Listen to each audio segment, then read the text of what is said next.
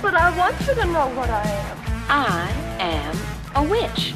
My name's Kiki, and I'm a witch. You a good witch or a bad witch? Comme si, comme ça. She's worse than the other one.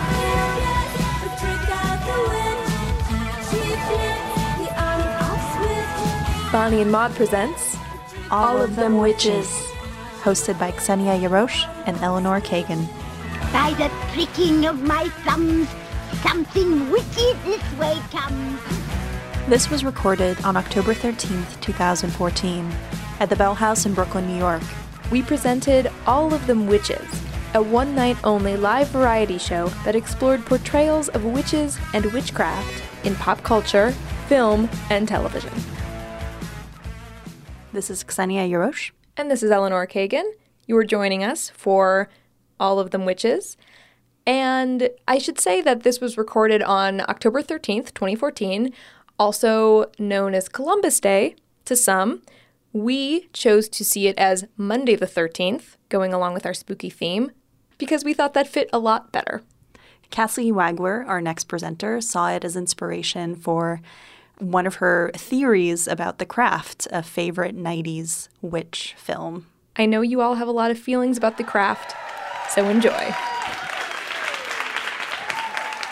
Our next presenter is going to be talking to you about the craft. And I know that this is a movie that means a lot to a lot of you. I wonder if you ever remember what happens in the second half of the movie.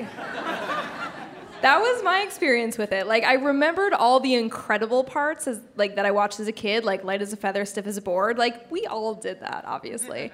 Um, so Cassie is gonna dig into this movie and uh, maybe illuminate it in uh, some ways for you. She was a part of our "You Are Hair" episode. If you were uh, at that taping or, or heard that podcast, she did the incredible side shave history uh, presentation.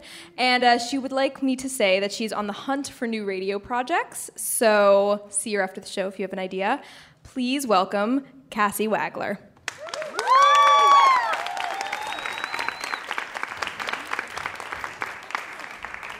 Hi, thank you. Great to be here. All right, so I am talking today about The Craft. Um, it's a movie, it was made in 1996.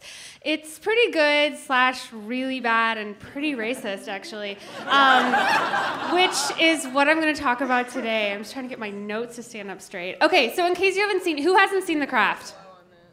Oh my God, it's okay. It's um, basically it's like a very simple plot. So this like new girl comes to this Catholic high school and she becomes friends with these three other girls and they're all into witchcraft and the four of them form a coven and they start putting spells on people. And at first it's like really fun and then it's like really fucked up and crazy, and that's what the whole movie is about basically.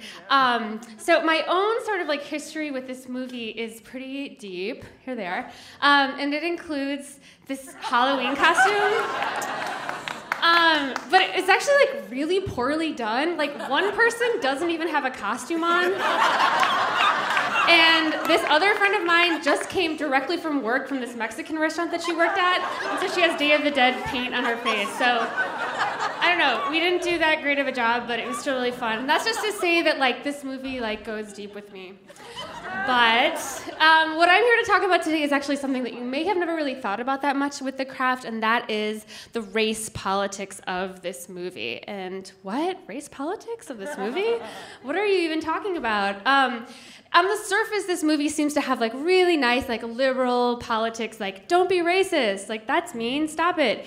Um, and I'm going to play you a scene from sort of the beginning of the movie where um, one of the witches is being like tormented and bullied by this really mean girl at their high school. But then she gets revenge. Oh, God, look, there is a pubic hair in my brush.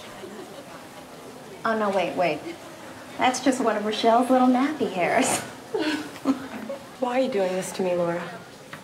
Do you think you're funny? You really want to know why? Yes. I really want to know why.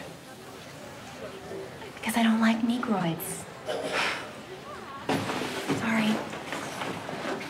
Don't worry, she'll get her back.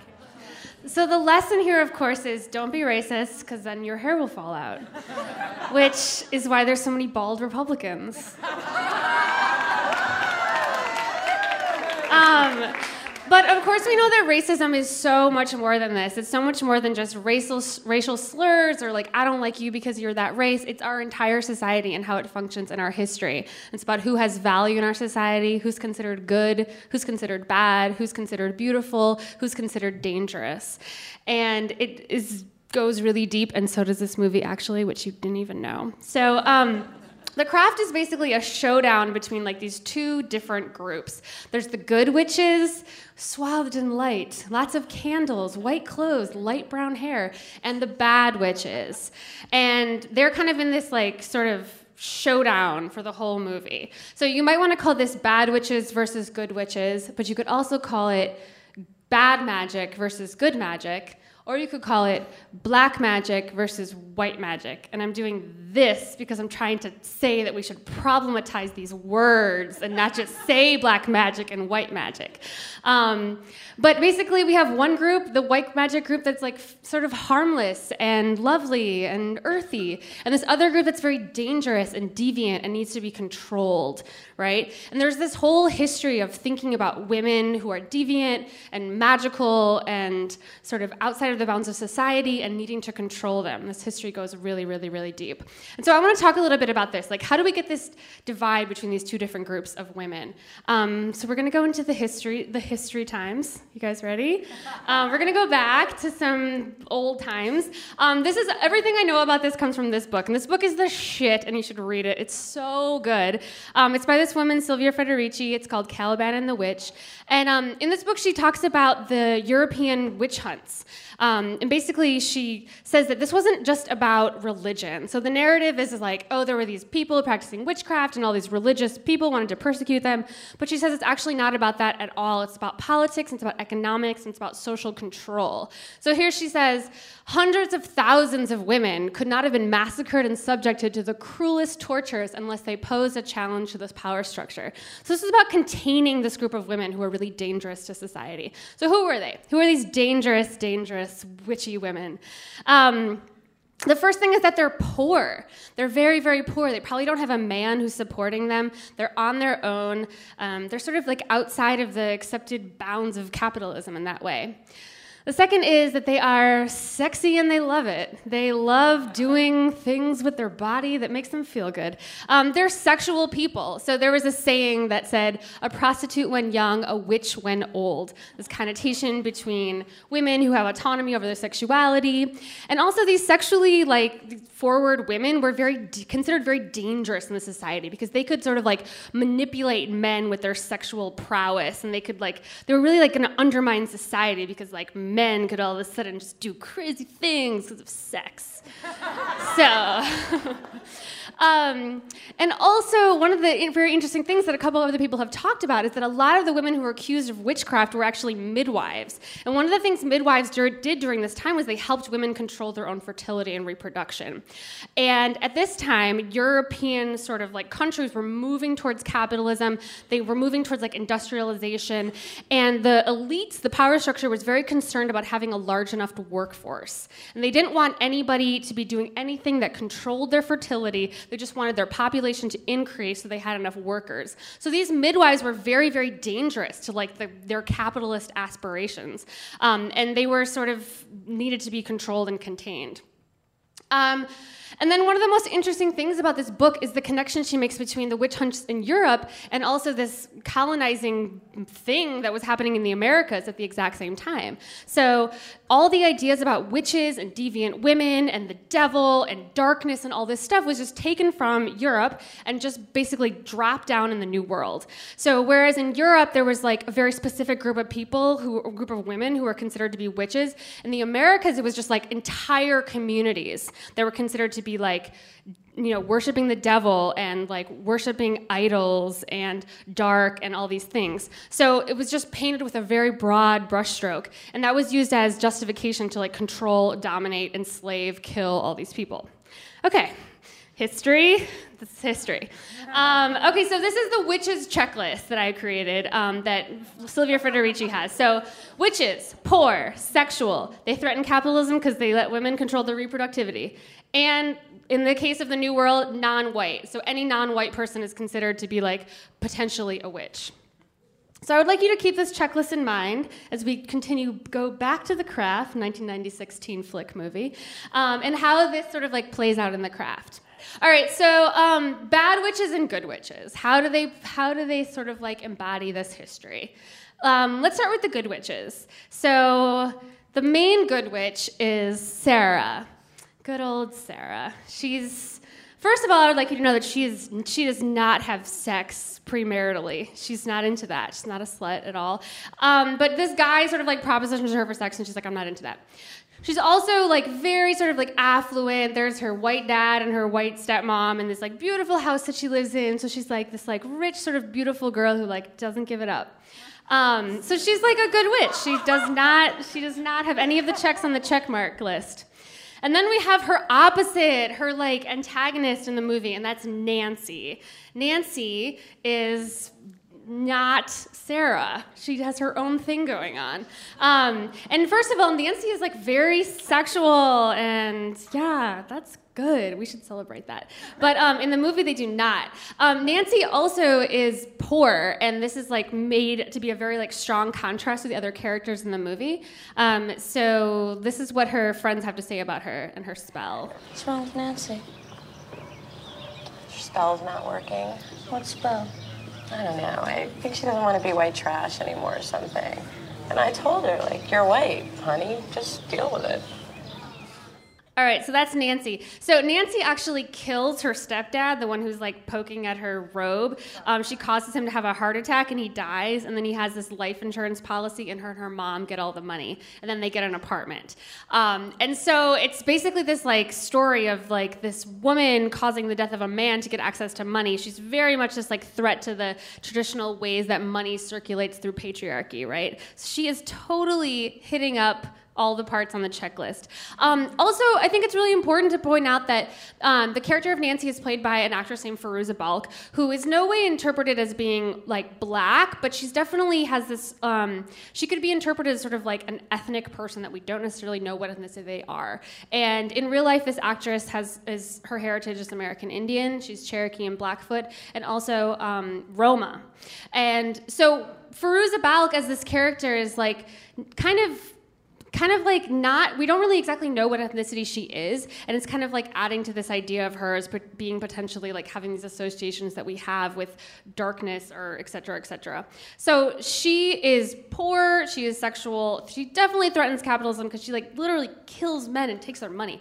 Um, and she has this like association of being like this ethnic um, you know like ethnic other sort of so the movie like does this very strange thing where at the beginning of the movie, um, these women who are considered very like defiant and very deviant, um, they are like embracing. They're very much like outsider status.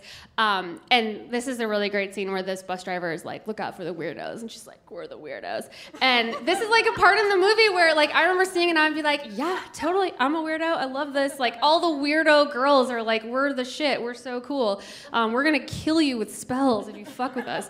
Um, but then the movie does this like total crazy about turn, and at the end of the movie, we end up taking this very like defiant, deviant female character, and we actually end up containing her and putting and like enslaving her and like putting her in chains. It's a really like violent sort of thing to do to this character, and I feel particularly like strong and Lee kind of horrible about this today, um, thinking of just about like the actual like real ramifications of caught, thinking that a group of people are dangerous and thinking that a group of people are like not good or not moral. Um, today is Columbus Day, and so what happens when we like broad strokes an entire group of people and decide that this is what we think about them and that they aren't better, not as good as us, et cetera, et cetera.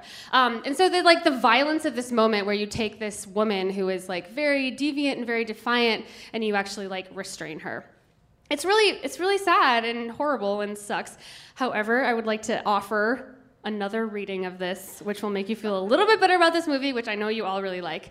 Um, which is to say that even though we have a movie that is has these sort of like really, really repressive ideas about race and gender, um, it's not necessarily how people are going to read it. Um, so just because the movie is like trying to capitalize on girl power and like faux feminism, um, I actually think that like girls who are watching this movie, like preteen girls, have a very different view of it, and I know that I did have a diff- had a very different view of it. It. Um, so to, to sort of like get into this a little bit, I'm going to talk about Stuart Hall. Anybody Stuart Hall? Yeah. Yeah, he's great. He talks about encoding and decoding. So the idea is that like um, a producer, a media producer, creates something. They put it out into the world, and they put it onto the world their own sort of point of view etc and then the people who like take it in also like decode it with their own like set of values etc so it's not just that you like get what the producer put out but you actually like are active in, in like interpreting it. So in this case of the craft um, there's a few different readings you could have. You could have the like preferred reading which is what the producers of the movie are trying to give you which is to say like Nancy is really freaky, guys. And yeah, that girl was racist and that guy was like a date rapist, but they really like went too far and they shouldn't have like done that to them. This is kind of like the dominant reading that the film would like you to have.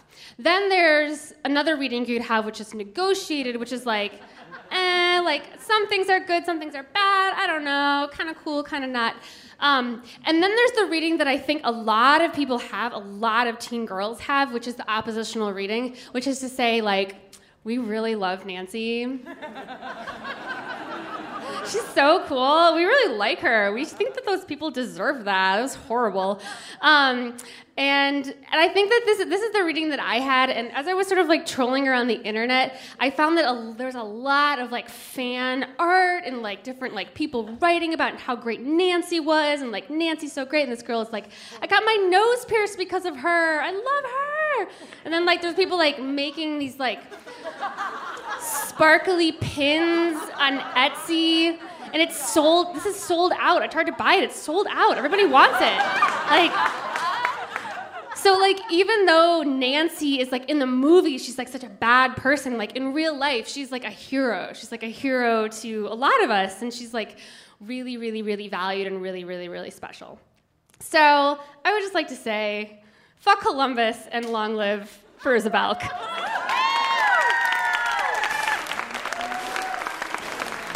Thank you very much. To find out more about Cassie Wagler and the other presenters who were featured on All of Them Witches, please visit bonnieandmaud.com. To see clips from the show, visit youtube.com slash bonnieandmaud.